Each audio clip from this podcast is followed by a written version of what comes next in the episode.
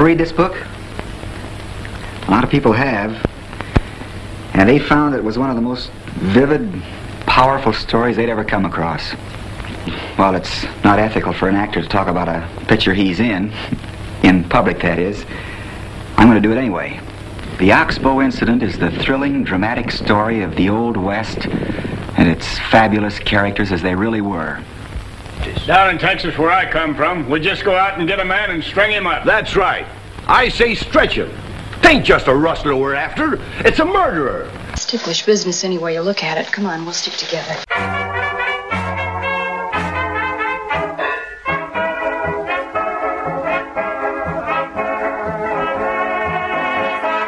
Hello, everyone, and welcome to Ticklish Business. I'm Chris, and joined as always by the wonderful Samantha and Emily. Ladies, how are you? Great. I'm so happy to be here again. and this week, we are talking about another very short movie. I love that Emily shouted that out on Twitter the other day that these movies are very short. I can't guarantee that will be a thing. We are talking about a movie that's only an hour and 15 minutes. 1943's The Oxbow Incident, and we are joined by the fantastic Dana Andrews biographer, Carl Rollyson. Carl, how are you? I'm doing good. We thank you so much for wanting to hang out and talk with us about this movie and its cast and everything. But before we talk about that, we'd like to briefly remind everyone that you haven't checked out our Patreon at patreon.com slash ticklishbiz, then you should. We do additional bonus pods, including doubled features, looking at remakes and based on a true podcast, looking at biopics and true crime. We have upcoming a new episode of Based on a True Podcast, looking at the really weird Kevin Kline, Dakota Fanning starring movie, The Last of Robin Hood. Did you ever need to see a movie about Errol Flynn's last relationship with a teenage girl? Well, we're going to talk about the fact that they made that into a movie. We also give out regular care packages of movies and other gifts and let you guess on an episode. It's at patreon.com slash ticklishbiz. And don't forget to order my book. But have you read the book, 52 Literary Gems that Inspired Our Favorite Movies? You can order that wherever you get books alongside Emily's book. Emily, you want to shout out your book real quick? Thank you so much. Yeah, I have a book series if you're into noir mysteries. It's called The Girl Friday Mysteries. The first one's called Viviana Valentine Gets Her Man. If you're into girl PIs in 1950s settings, this is the book for you. Thank you for letting me chat about it. And our Redbubble store has some fabulous art, all designed by Samantha Ellis, as well as commissioned work by the fantastic Terrence Hilt. You can get all sorts of fun things on a mug, including our popular Makoko mugs. We have our most recent Welcome to the Loy side in honor of both Myrna Loy and May the 4th. And my personal favorite, our tribute to the weird bear in the trailer for The Moon is Blue. You can find all that at ticklishbiz.redbubble.com. Let's talk about the Oxbow incident. What an amazing movie that is. Carl, you have written a lot of books. You've looked at westerns, you've talked about Walter Brennan, but we are talking about the Oxbow incident, which you are the author of Hollywood Enigma, Dana Andrews what is it about Andrews in this role in particular and just in general that made you want to tell his story? The film that I first watched Dana Andrews in was Laura. What really interested me in him was his quiet intensity, the underplaying of the character, which fit, of course, the role he was playing of a detective. But that demeanor, that understated style of acting really appealed to me. I wanted to know more about him. Once I became editor of the Hollywood Legends series published by University Press in Mississippi, what happened, in fact, was one of his daughters, one of Dana Andrews' daughters, Susan, called the press because years earlier, author had committed himself to doing a Dana Andrews biography and never followed through. Did some interviews, did some work, but never published the book. And the family was disappointed. They were looking for another biographer. Susan Andrews called the press and asked the director, Do you know anybody who might want to do a biography of Dana Andrews? So then the director called me and she said, Do you know anybody who might want to do a biography of Dana Andrews? And I said, As a matter of fact, I do. Who's that? She said. I said, Me. in spite of my interest in Dana Andrews, I had never really thought of doing a biography. And my response was really from the gut, by which I mean I didn't know was there an archive? Was the family going to be cooperative? I always do books that are independent. I don't believe in authorized biography, and I don't want anyone looking over my shoulder. It's got to be my book entirely. I found in Susan Andrews someone who was completely open to that approach, who had an archive that her father had left. Father had written letters, he had kept a journal, just a treasure trove of stuff, which she opened up to me entirely.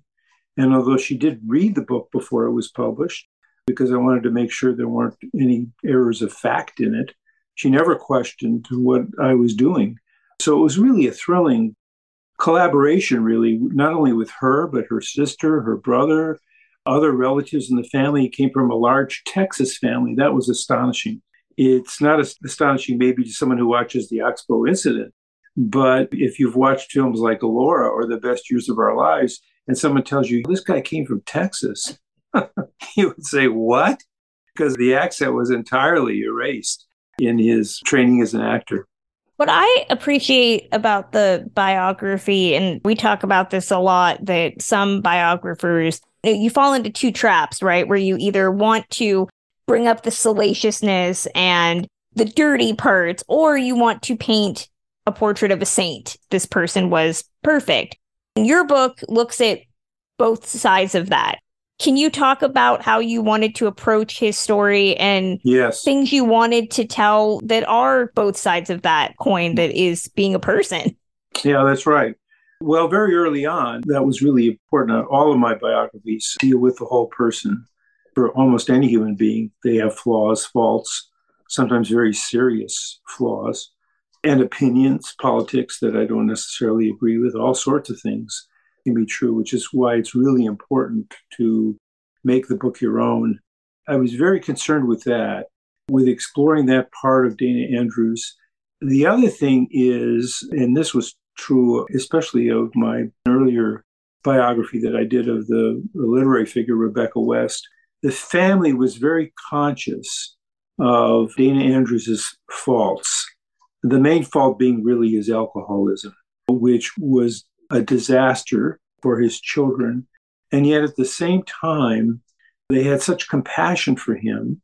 Unlike many of these stories of alcoholics, this one had a good ending. He was able to beat it.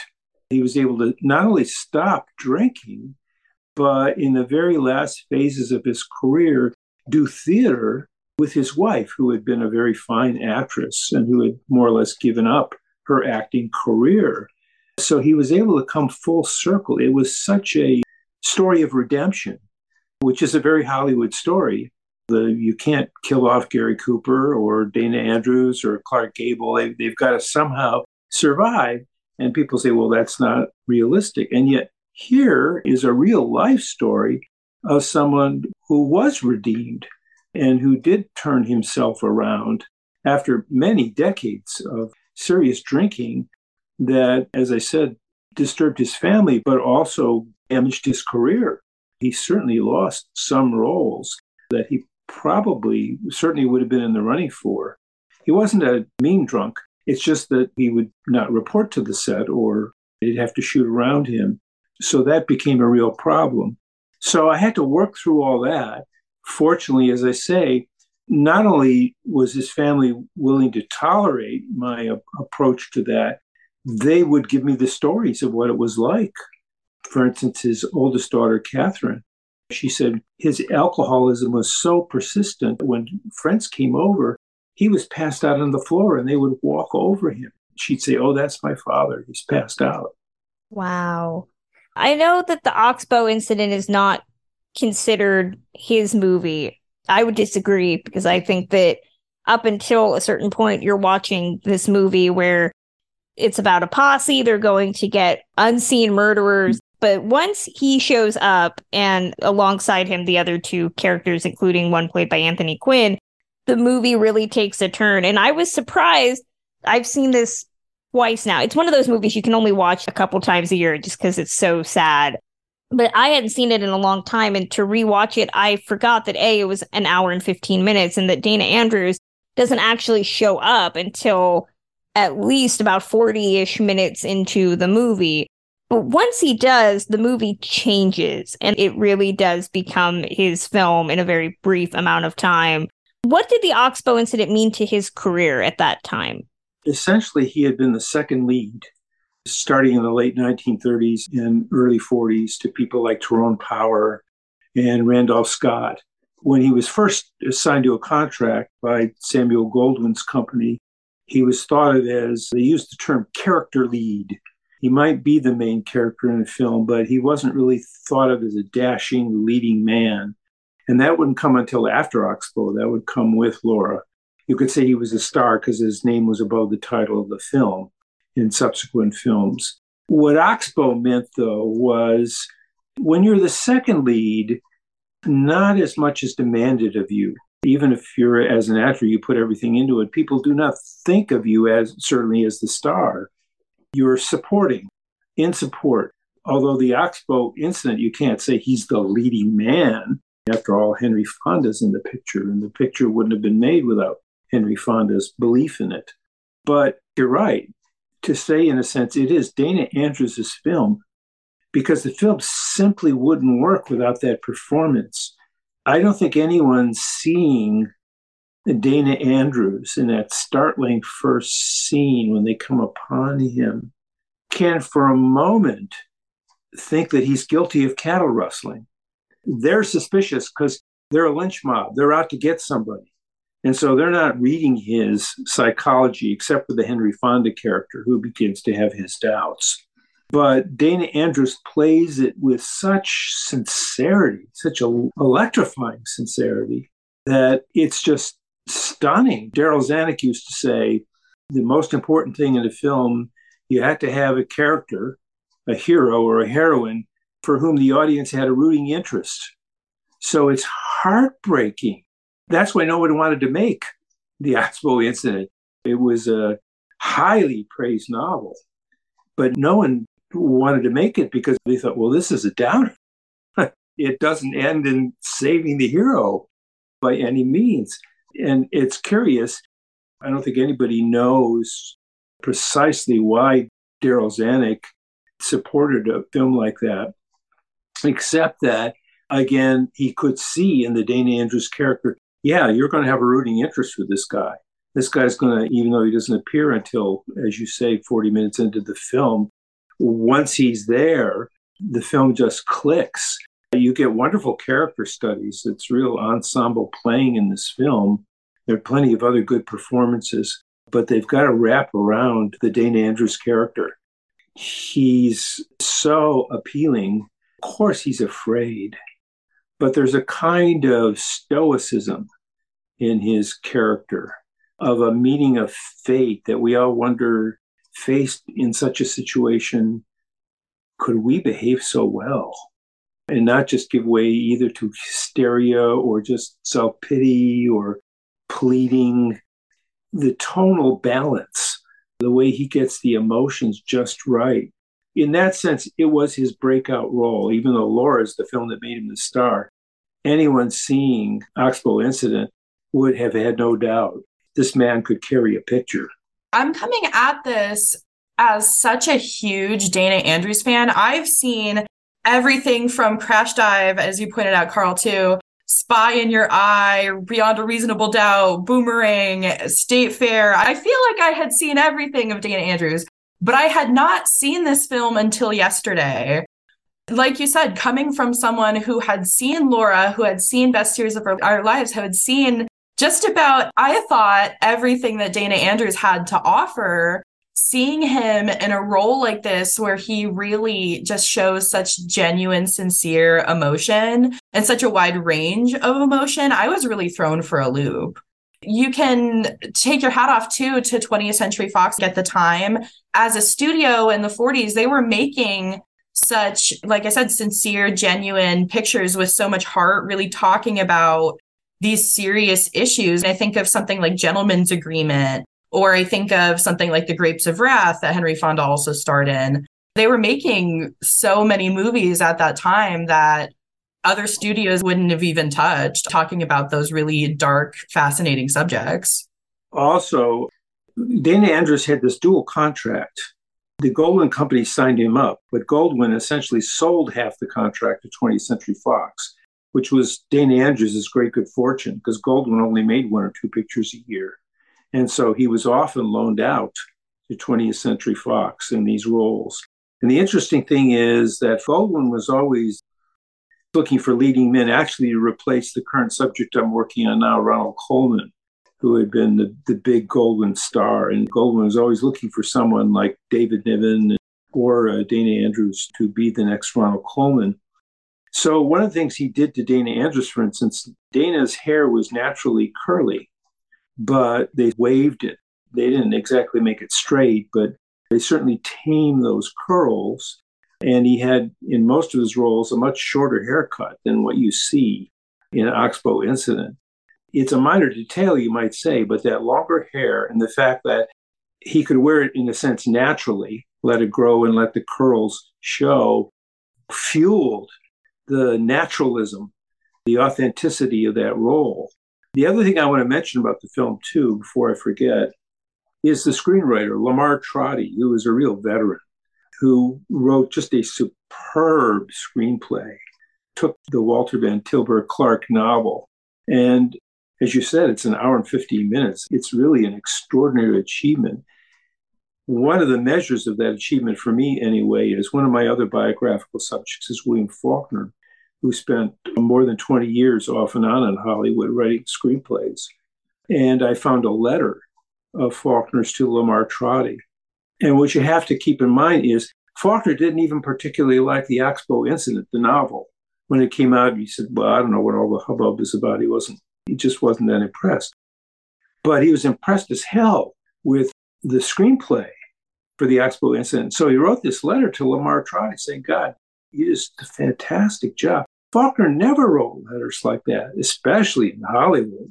And to write that to Lamar Trotti, I thought, wow, that's really something. And I think Faulkner, of course, was right. The, the compressed aura of the inexorable execution, lynching of these men. The film is relentless. You're right, too, about 20th Century Fox. Who else could have made this film? It could only have been made because of Darryl Zanuck, but also because of Henry Fonda, who really wanted to do this picture, and the director, William Wellman, he promised 20th Century Fox, I'll do two other pictures, whatever you want. I don't care how crappy they are. I'll do them if you let me do Oxbow Incident. It was this concatenation, uh, this convergence of factors and people that is really unusual. It's a really unusual Hollywood story for that reason. Not to dip too much into spoilers, I just have to point out I was reading that in the original novel that the letter isn't actually revealed in its entirety. And that choice, that deliberate choice to include the letter in the script is really part of what makes it such a brilliant screenplay. I completely agree with you. Yeah. That has a lot to do with it, including the letter. It really helps with the plot and helps with how the audience is feeling as a reaction to the events of the film.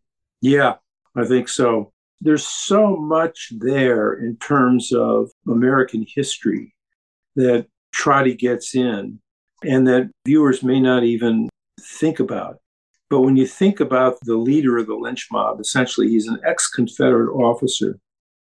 And he is just looking for something, something to replace that lost cause, to not resurrect his career exactly. I mean, what happens actually is just the opposite but he's thinking somehow that he's going to reclaim this position of authority. Of course, the irony is that he can't. He's so rigid in his thinking that making him this ex Confederate officer is, is perfect. Because I'm very bleak and I look these sorts of things up, I had to look up lynching statistics of when this movie took place and demographics. Statistically, the peak of the worst year for these crimes was 1892, and the movie takes place in 1885. So this yeah. is really truly the ramping up to the worst extrajudicial violence in American history. To know how well they touched into that for both the history of the novel, the history of the film, And then for the film to be doing this in the 1940s when America is deeply grappling with racial violence, it was just really eye opening to me of how political this film actually is and what they're really grappling with, with the legacy of a war at that point that had only really closed less than 100 years prior. It was Yeah. fascinating. That's absolutely true. And of course, there is a black character in the film, too, who has some very interesting commentary on what's going on in this lynching scene. And the other thing I want to say about that, there is this racial dimension, but there's also a fact that lynchings, although they are primarily associated with the lynching of black people, whites were lynched too. There's a Fritz Lang film called Fury, made in 1936, which is about a lynching in California. Mhm. And the man who's being lynched is a white man. But it's the same theme taking justice in your own hands and often lynching people who aren't guilty at all. The film is exploring that at a time when in the United States there's the patriotic war, there's the desire to make America feel good about itself, fighting the fascists and so on, and to deal with what in effect is a homegrown fascism. To go back to what I said before, it's a miracle this movie was made because it just did not compute with what the other studios were doing. especially in the time that it was made. As I was watching, a lot of the themes, especially wrongful accusation, you see pop up so much in a lot more currently revered later works, especially I think of Alfred Hitchcock, The Wrong Man, I think of The Lodger, that kind of work and those themes that you see through his work. And then another thing that this really made me feel like I was watching a long form episode of The Twilight Zone because so many of the themes that you see in this, The Twilight Zone, there are so many Western episodes. There are so many episodes where you see that effect of mob mentality, like the monsters who do on Maple Street. Me being such a Twilight Zone fan, I'm like, oh my gosh, it's like I'm watching an episode of The Twilight Zone with Henry Fonda and Dana Andrews 20 years before The Twilight Zone, which I thought was so fascinating. Well, that's a good point to make, too, because of the way the film was made in a studio. It wasn't made on location. You don't get these vast Western spaces that you associate with most Westerns. Everything is much more compressed in terms of space. The choreography of the film, which is I spent some time on in my Dana Andrews book, was just absolutely fascinating. The way the they enter and the exit on those horses as they descend, in a sense, into a pit of human depravity in a way is emphasized in a way perhaps better than it could be if the film had been shot on location. A very small budget. Zanuck was wondering- willing them for them to do this, but they weren't going to put in the kind of budget that you would expect uh, in a western. I'm sorry to nerd out a little bit on this, but I'm wondering if that's one of the things that William Faulkner actually appreciated so much about this, because one of the hallmarks of Gothic literature is that sense of closeness and that sense Yeah. of being unable to escape.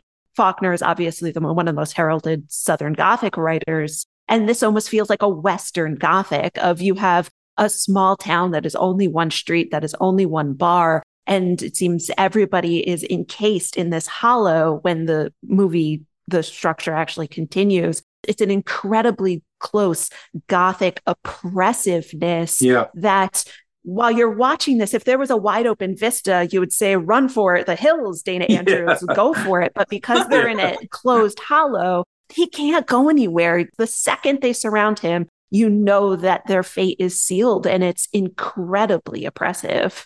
It's making a virtue of necessity. No one's got permission to go out on location and spend a lot of money and location work. And so, how do we make it work in the studio? And of course, they do. They Not absolutely even do. knowing how this film ends, I knew just based on the score and based on that really confined set. Like you said, Emily, the second that they entered that situation, I didn't know how it was going to end for them, but I just had that feeling of doom that they weren't going to leave. You totally hit the nail on the head with that. It's one of many things I appreciate about this movie because it ages, unfortunately, so well. You can watch this today, and the concept of vigilante justice, fascism, a little bit of racism. The disinformation campaign that pops up now, as we would call it disinformation, but in 1943, this whole concept of, well, they assume that a murder has taken place. Yeah. They don't wait in order to find out more information. They immediately just decide we have to go seek vengeance. We have to go out and get the people that did this. What I really noticed that was hard to ignore just about our own political discourse watching this is the fact that they tell Gil, Henry Fonda's character at the beginning, you don't want the guy who got deputized to go out there because if he goes out there, it's going to be bad.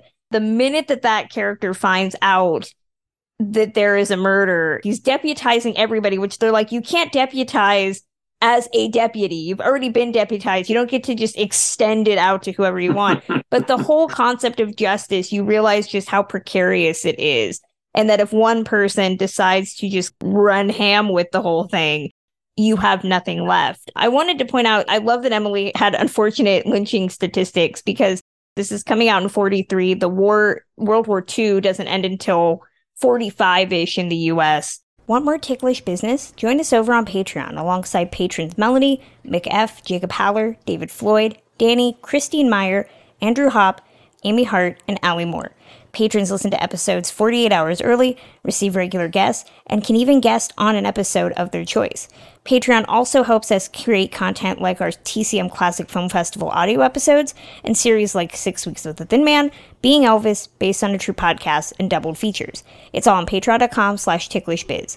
And don't forget to get your favorite Ticklish Biz moments immortalized on merch at a Redbubble shop at redbubble.com slash people slash ticklishbiz. Redbubble is the home for our Gene and Judy Makoko mugs, as well as our May the 4th Welcome to the Lois Side art crafted by artist Terrence Hills. We thank you for your support. Now back to the show we didn't really know the atrocities that were going on in Europe. But what often people forget is how other minorities tend to be affected by violence. And I think it's really telling that the other two men that are involved in this are Anthony Quinn's character, who is Latino, and Francis Ford's character, who is mentally delayed that's really striking to me because especially nowadays we've had anti Latin violence. We have a lot of crimes that are committed against the disabled and the mentally disabled. So it's very deliberate that those are the other two characters that are often considered scapegoats, even now in society. You watch the news, people say, oh, of course it's that guy. It's a movie that I hate to say ages well, but it has really aged well in a very unfortunate way. The themes and the situation are universal the Western gets a bum rap for being a very dated genre, but yeah. I think it also is a very relevant genre because it reflects American ideals. And unfortunately, American ideals don't always change as quickly as we would like. There's a lot of bullying in the film. Who's to say how many people in a lynch mob might not go along with it? And they're either coerced into it or become swept up in a sense, in the firm, misguided convictions of the moment. There's a line in the film which I didn't think that much about, which one of the lynchers, matter of fact, we said, Well, of course, we're going to lynch him. That's what we do in Texas. I saw that film in Texas at a Dana Andrews Film Festival in which I was speaking. The organizer of the festival showed the Oxbow incident a room, a little museum full of Texans. When that guy says in the film, I'm from Texas, this is how we do it, people roared. It's not that they roared their approval, but it was the roar of recognition. This wasn't some Easterner saying this about Texans. This was a man who was from Texas saying that about Texas and not being ashamed of it that just really struck a chord in that audience. It's amazing when you see a film with a bunch of people. I don't do that very much these days. I'm usually, as most of us, watching on my flat screen TV. It can make a difference what you suddenly realize the significance of a film, how people respond to it. I did want to throw out, we talked about the differences from the novel, just the novel in general. It had to have a huge impact because I watched the trailer for this movie which doesn't even give much indication about the film. It is very much a typical adaptation trailer of the era where it's just Henry Fonda holding the book up, being That's like, right, Have you yeah. read this book? And people might get shocked by that today. But back then, reading in the movies, right, and radio or like the big things, I always explain to people books had such an ability to permeate the zeitgeist. So if you're watching this trailer, Henry Fonda holding that book up does mean something to a lot of people because a lot of people probably read that book. I love that just having written a book about adaptations. I love that the whole trailer is just the movie's great. I'm sure you'll want to see clips of it, but look at this book cover. It's great. and I'm telling you how much I love the book. Some other big discrepancies between book and novel that I didn't know about is that the Tetley character are Confederate, who I love that Gil says he didn't even see the South till after the war ended. His bona fides are a bit dubious from the beginning. Yeah. The book ends with his son, who is soft as the movie shows us throughout the film, hanging himself, and then Tetley commits hara-kiri and falls on his sword. The sh- most shocking element is is and the movie does this so well. Again, it's the combination of the Lamar Trotti script with Bill Wellman's direction. Is that when they come out of the valley, they're all celebrating. The sheriff shows up. Law and order has come to restore everything. And they say, We got the guys that killed Larry Kincaid. And he's like, What? Larry Yeah. Kincaid's not dead. Yeah. It's a gut punch. Whether you've seen this movie once or a hundred times, you always wish for a second that maybe he really was dead. It would mean something. And of course, he is not dead. They've killed these people for nothing. And the movie ends with this belief that justice will prevail. These people will go to jail. They will get the justice that was denied the three men that they have murdered. The book ends with the sheriff staring them all down and saying that he's going to forget everything that he has seen. I get why you don't do that in Hollywood film, especially in 1943 it's one of those instances where I appreciate the ending of the novel just as much as the ending of the film. And I don't know if I would have wanted to see that, but I kind of want to see that. Yeah, I'm conflicted about that. And the film has its own sort of logic and its own place in a period of time, and it's certainly daring for its time, but you can only go so far. It's like if you've seen the film Meet John Doe with Gary Cooper, is he going to throw himself off the top of the dome? and someone says to Frank Capra, You can't kill Gary Cooper. there is that problem. Probably couldn't have been able to kill Dana Andrews if that hadn't come so early in his career. It's interesting to juxtapose this to Laura, probably the most famous Dana Andrews movie, is that the cynicism of noir, of justice, even if it's delivered, it's not enough. It's not going to be good enough. And so to compare that to this movie's ending, which is these men are lamenting the crimes because they know they're going to be punished for their horrid mistake versus the book, which is a very noir ending of they are not going to be held accountable for anything that they've done, is a very interesting perspective and way to parse the changing ideas of American justice and law that's certainly happening in the 1940s. I can't help but feel this is going to sound kind of weird. I don't think it really matters whether the men are actually held legally responsible for killing the men or not. The point at the end, especially when they read the letter, is that emotionally they're going to have to live with it for the rest of their lives. It wouldn't have made much of a difference whether they were actually legally held accountable or not. Because I think the point is that they have all of this emotional trauma now and they have to live with this horrible decision that they made. Yeah, and so does the audience. They're sort of a stand in for the audience in a way, living our lives while these kinds of injustices go on and aren't necessarily punished, but we're punished for them in a way because that's the kind of world we have to live in. I do want to shout out Arthur C. Miller's cinematography in this because Mm. we often hear nowadays with our culture, especially American culture and gun violence and all of that, that Americans are part of a death cult. You see it really exemplified in this movie that concept of how certain people celebrate death and destruction because as the movie starts to ramp up to its climax, there are such evocative images of death and destruction, specifically when they're eating. The whole posse is eating right before they're going to do this. And you just see them eating down in the bottom of the frame with the nooses hanging in the background.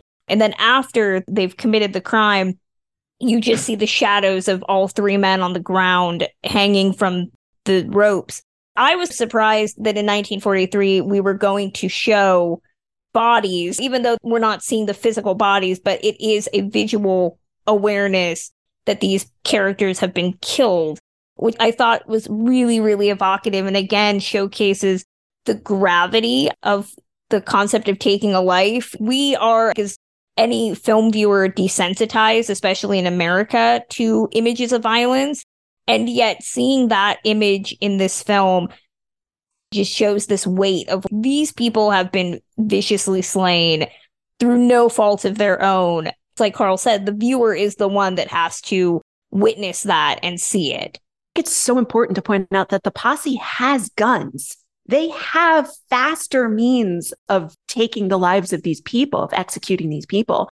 And then on top of that, not only are they choosing an incredibly slow, laborious, horrible way of murdering someone, they wait all night in order to do it. They show up at two, three o'clock in the morning very explicitly and say, we are going to wait until dawn to even do this. You're going to have a meal. We're going to chat with you. We're going to ask you about your children. And they're treating it as though it's a party the entire time.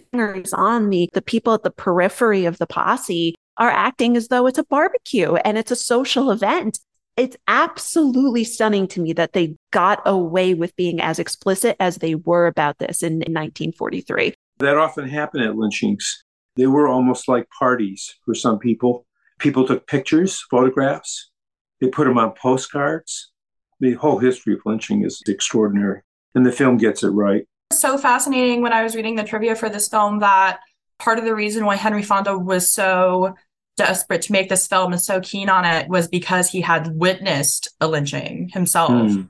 and that it had really stuck with him. I'm a really big fan of the Western genre, which isn't really super loved these days. I talk to so many younger modern fans of classic cinema. They throw the Western genre out a lot of the time. And I think one of the reasons why the Western genre isn't taken as seriously is because they are so willy nilly with life. You'll watch a Western, and as you said, Emily, they have guns, they shoot. You can see them shoot 20 people in one scene, and you don't feel anything because you have no connection to the character. They don't build that emotional connection. This is honestly probably my new favorite Western because it really fixes that problem. We feel so deeply connected to these people who have been killed. The Western genre, people assume that it is dated. They assume that A, we have progressed because it's showing, oh, a bunch of white cowboys going in and colonizing. And we've clearly gotten better, right? And that's why I think the Western is still a very, very relevant genre because it shows how we have not changed, if anything, how things have stayed the same, which is shocking. I did want to point out we talked about Gary Cooper briefly. He was offered the role of Gil Carter that Henry Fonda got. He turned it down. And I'm very glad for that because my bias and antipathy towards Gary Cooper aside, he would have not worked. You need an everyman. It's telling that of the films that Henry Fonda made for Fox, which most of them he did not like, it was this and the Grapes of Wrath. And this is very much a Grapes of Wrath type of character. So I can see why he loved it so much. But I read too that Bill Wellman had also tried to get the rights to this for a long time. And the rights holders told him that any adaptation that would be made would require the casting of Mae West. I don't know why, and I don't honestly know where Mae West would have fit. Would she have been the Jane Darwell character? I guess. Karen of the group. I would have loved really to see know. that. I was reading that too, and that Bill Wellman thought it was so ridiculous. I thought it was so ridiculous until you said that. Now that you have said that, I wish Mae West had played Jane Darwell's character. I mean, maybe she would have turned in something great. Jane Darwell, we want to talk about relevance to today. I do find it very relevant that we have a woman in this posse, Jane Darwell's character, and she really is the Karen of the whole group. She's the one that says, I'm going to do this and everything's great. She's very, very highly relevant to this. This was nominated for Best Picture. That was the only Academy Award that it was nominated for. It was not nominated anywhere else, which is horrific for me to think about because I see several Oscars right there for the script, for Henry Fonda, for Dana Andrews, cinematography. There should have been way more Oscars. Does anybody want to guess what did win over the Ox-Bow Incident? It's a pretty famous film. I know that that was the year Casablanca was eligible. So And you would be correct. Casablanca did win. I get it. I it's can't like complain too much. Wind. You're not gonna beat a juggernaut. I get it. I'm still very, very shocked. It does still hold the record for being the only movie to be nominated for Best Picture and absolutely nothing else. I just don't know how that worked out. Nothing? Zip? Just I Best thought Picture? for sure Dana Andrews was getting something. Come on. He was amazing. He was astounding. it's it's one of those great things we talk about during the Oscars every year. Oh, the movie's the best picture, which means it was the best at everything. Clearly not, because you didn't feel the need to recognize anything else from this. It's like when they nominate female directed film for best picture, but they don't nominate her for director, and you're like, oh, so I guess the movie didn't manage to have any good direction, but it was the best movie of the year. Make it make sense. It directed Um, itself. The only thing that I have to say, just because I did the whole podcast episode on 1943 Oscar year, it was a tough year. We've talked about so many movies on this podcast that were part of that year. Casablanca, the fact that it fell into 1943, when honestly, I think it shouldn't have because it premiered in 1942. that affected film history so much and the Oscars because if you think about it competing in 1942, then you wouldn't have Yankee Doodle Dandy winning. It's just a whole butterfly effect. But I like to believe, now that you have mentioned it, Kristen, I would hope that this would have won some screenplay awards at least if Casablanca had been off the ballot. But if it wasn't even nominated, I don't even know. I just can't with the Oscars anymore. None of us can. None of us can. Do we want to throw out anything else before we start wrapping it up? we didn't give enough love to Anthony Quinn. I just have to say he's so great in this as well. Just a shout out to him. It's such an early one of his. It's such a strong one. What I appreciate about his performance is you have the stereotypical Latino character, the other guy that is the Mexican stereotype. He talks in the Frito Bandito esque accent. He's got the big hat. You have that character. But when Anthony Quinn's character shows up, he is not like that. He is sophisticated. He's dressed very well. He says he speaks 10 languages, including Spanish and English. I love that about the character. Without belaboring the point, the script is saying that film and I think society, you have this depiction of what a Mexican is. Here's actually a depiction of what a Mexican is. It's very different than what film has allowed us to say these characters are without saying much. And again, it's not revolutionary progress, but it does do its part to try to flip the script on stereotyping of that time. The fact that we have a man of color in this film who has that fantastic speech with Henry Fonda's character where he's talking about witnessing a lynching and he's like, oh, well, what did it look like? And he's like, well, no one could really see. There's a lot of really specific line reading about characters not being able to see things. Case in point, Gil's friend gets shot in the middle of the night, and one of the guys says, Well, how was I supposed to know? I can't see you. It's dark out here. The entire movie reminds you that these characters do not know anything. They do not know that these people are guilty or innocent. They just don't care. They are literally flying blind and they are fine with that. It's just such a good movie. I love it so much. I'm so glad that we got to talk about it. I'm glad we got to talk about it with Carl. We just went right into it. But Samantha, Emily, I want you guys to give final thoughts because you both had come at this for the first time. Coming at this as a huge Dana Andrews devotee, a huge Henry Fonda devotee. I love Bill Wellman. It's all of the right elements together. I'm amazed that they got this in under an hour and a half.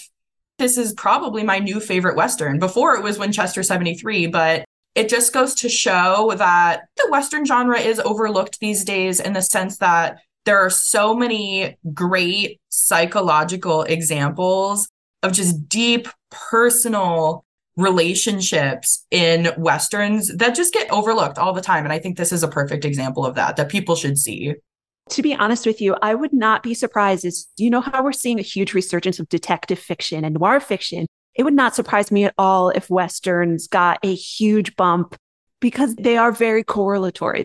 If you think about detective fiction as a white knight allegory of someone seeking justice outside of the structure of societal justice, it wouldn't surprise me at all if we saw a huge resurgence in the Western genre of people who are truly alone in a wasteland, trying to do the best and trying to rebuild or build a society that feels just for everybody who's living there. Obviously, the Western genre has had gender issues and race issues since the very, very, very beginning. But I think as we are slowly starting to grapple with the true history of America, I wouldn't surprise me if we saw more Westerns focusing on Black people who were moving out West and finding freedom and personhood out there. If we see a new revelation of the Western, I would welcome it with open arms. I think that's a really fertile place for us to explore America and America's history. It has an actual genesis in this movie that I didn't realize. I had seen this movie for the first time. I've only just recently started getting into Westerns. This is a perfect place for people to realign their understanding of what the Western genre actually is. Emily said it well. Recognition of this film might be tied ultimately to what happens with the Western in the coming decades. I wonder if maybe Jane Campion's recent film, her Western, is a forerunner, a presage of things to come in terms of reevaluating the genre. And you're going to get actors like Cumberbatch in that film, not associated with that kind of film it's going to be a challenge for actors now who often become executive producers too in the way the industry works in a way they'll go back to someone with the heft of henry fonda that can get these pictures made get them bankrolled and so on. It's a possibility anyway. Carl it was so great to sit down and talk with you your biography on Dana Andrews all your books are fantastic feel free to let the audience know where they can find you on social media anything you have upcoming? What should they be on the lookout for? I'm very active on Twitter and Facebook, the old style social media, almost every day. The Dana Andrews biography, in fact, will be coming out in paperback soon. It hasn't been in paperback before, so I'm looking forward to that. I'm an easy person to find on social media, commenting almost every day on often on film. The subject I'm working on now, which is Ronald Colman, who he was the model for Dana Andrews in terms of underplaying, understating acting. He's the one that made the transition from the silent film to the talking film and really showed actors, including Gary Cooper. Gary Cooper's first starring role in a silence film was The Winning of Barbara Worth. It was essentially under Colman's tutelage that Cooper developed his own particular style for both silent and sound film. Well, before we say goodbye, we actually got a ticklish business mystery that we're hoping somebody might be able to solve, either one of us or a listener. This comes to us from Hannah Murray. Hannah says, Hi, team. Love the podcast. Wondering if I could pick your brain. I remember watching an ensemble dance scene in a movie where the chorus girls were dressed like strawberries and chocolates, and I think dancing around milk or a milkshake. I feel like it was in colors, so probably 1940s or 1950s. I can't find it again anywhere, and it's bugging me. Any clue what movie it's from? Love from Australia, Hannah. I got nothing. That's surprising. I watch a lot of musicals. Why does that feel familiar? It, right? it doesn't feel familiar to me unfortunately. Well, Hannah, we are on the mystery. We are going to try to see what we can find out about this and solve it. But listeners, if you know what Hannah is referring to, let us know. Send us a tweet at ticklish underscore biz. leave it on our Facebook page or our Instagram at ticklishbiz, or you can email it to us at ticklishbiz at gmail.com. And maybe we can help solve a classic film mystery. I want to know what this is. That's going to close us out for this episode. You can listen to us on Apple Podcasts, Spotify, Stitcher, wherever you get podcasts. Reviews matter, so leave us one on Apple Podcasts. Five stars, please. You can again follow us on all social media platforms. You can follow my writing at thewrap.com. I'm also on Twitter and Instagram at Kristen Lopez 88. Samantha Ellis, where are you online? You can mostly find me on Twitter at Classic Film Geek, but you can find my blog posts at musingsofaClassicFilmaddict.com and my Cooking with the Stars posts over at ClassicMovieHub.com. Emily, what about you? I am across all social media platforms at Ms. Emily Edwards. That's Twitter and Instagram mostly. I also have a newsletter where I talk about 1950s and mid century history, and you can sign up for that at MsEmilyEdwards.com as well. And our Patreon helps keep the lights on at Ticklish Biz HQ and gives us chances to do all sorts of new content, including that weird upcoming episode of Based on a True podcast all about Errol Flynn. That's going to be fun to record. So consider helping us at patreon.com slash ticklishbiz. Of course, me and Emily have our books out now. You can order them wherever you buy books. We will be back in July, actually on July 5th, with a new episode. Till then.